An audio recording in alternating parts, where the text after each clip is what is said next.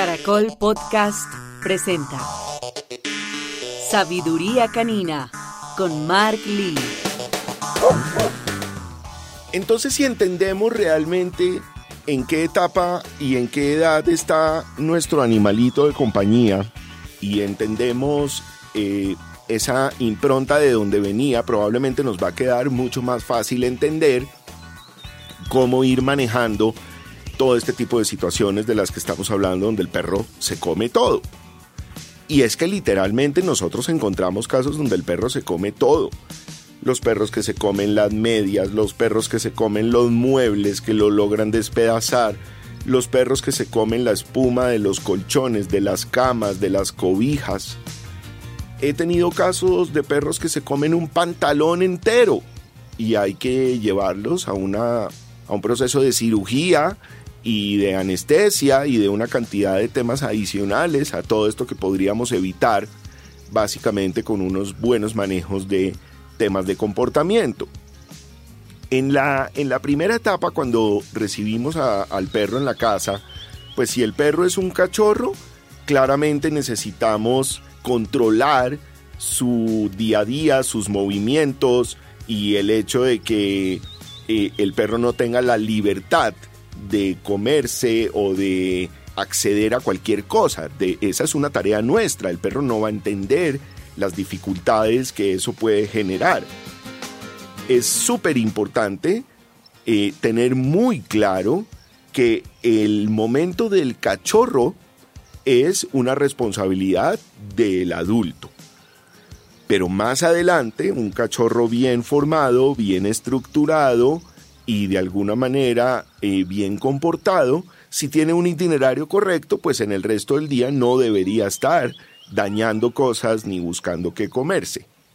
Acá hay un tema bien importante y empieza a abrirse un camino de dos partes.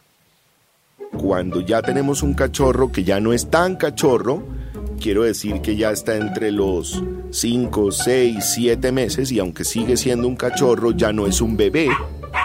Y lo que pasaba antes con el cachorro cachorro que hablábamos recién llegado a la casa de una edad muy temprana. Es bien importante esta diferencia porque em, hay un tema ahí muy claro y es una cosa es que se coma todo y dañe cosas y otra cosa es, camino número dos, que se coma todo lo que tiene que ver con comida. Y ahí abrimos este camino en dos. Si tu perrito se está comiendo todo y está mordiendo y dañando las cosas, vamos a hablarlo desde el punto de vista de un itinerario que tiene que estar destinado a una estructura de mucha disciplina, mucho ejercicio y unas jornadas de juego muy bien implementadas para poderle ayudar a reducir los altos niveles de ansiedad. Los altos niveles de ansiedad se generan por falta de ejercicio. Se generan por falta de juego y se generan por falta de disciplina y socialización con otros animales. Ojalá de su misma especie, obviamente. Hablaríamos del juego en el parque o con algunos perritos que puedan vivir cerca a nuestro perro.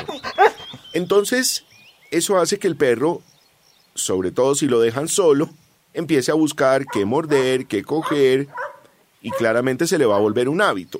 Es bien importante crearle un itinerario donde el perro sí tenga cosas que morder. ¿Qué quiero decir con esto? Aquí vamos a algo bien importante. Una cosa es morder para calmar la ansiedad, que hace parte de la rutina del perro y donde evidentemente eh, el ejercicio y el juego están muy ligados uno del otro. Y la otra parte bien importante es cómo le damos algo para morder que sea sano y bueno para nuestra mascota y lo pueda entretener.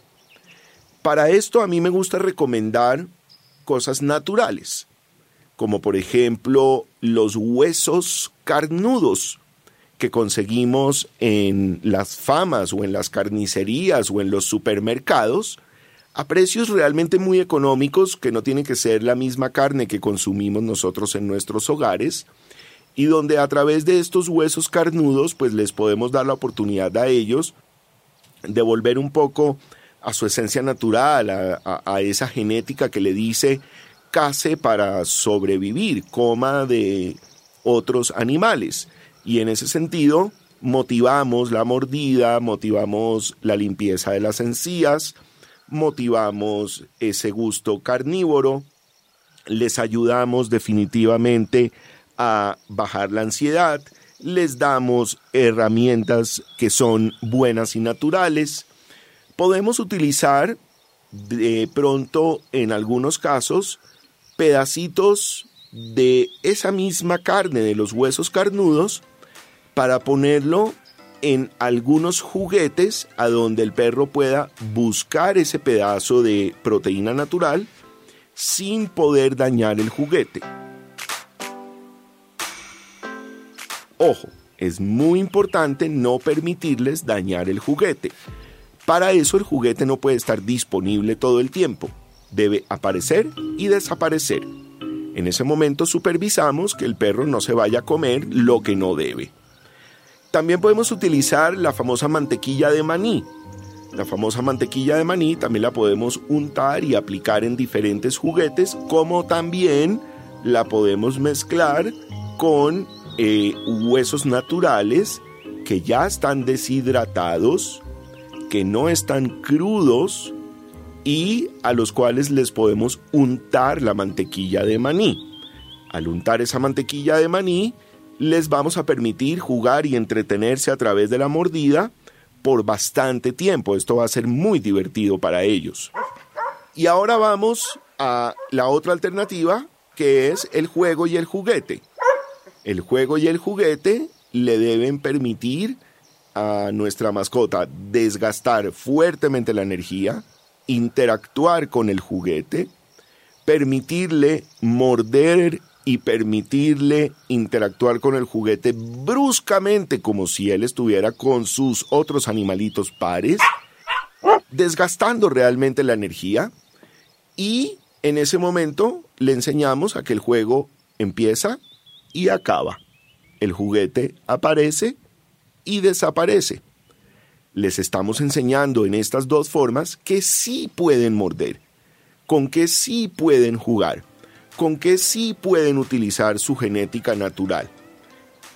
Y de esa manera vamos a evitar que nos dañen los muebles, que nos dañen el sofá, que nos dañen el colchón, que se coman lo que no deben. Ahora, hablábamos de algo bien importante y es qué pasa en el segundo camino y es por qué mi perro se come todo. Y cuando hablamos de todo es todo lo que tiene que ver con comida que se le pasa por delante. Esa es una situación bien complicada, amerita mucha disciplina y mucha estructura y es la manera como debemos enseñarle a nuestros animalitos de compañía cómo realmente alimentarse y cómo realmente eh, saber que sí pueden comer de lo que tenemos en la casa y qué no pueden comer. Así que en este próximo episodio, parte 3 de nuestro podcast Mi perro se come todo, les voy a enseñar qué hacemos desde el primer momentico cuando descubrimos que mi perro se está comiendo todo. Así que no se desconecten. Ya les estoy enseñando a todos ustedes cómo hacer para que tu perro no se coma todo.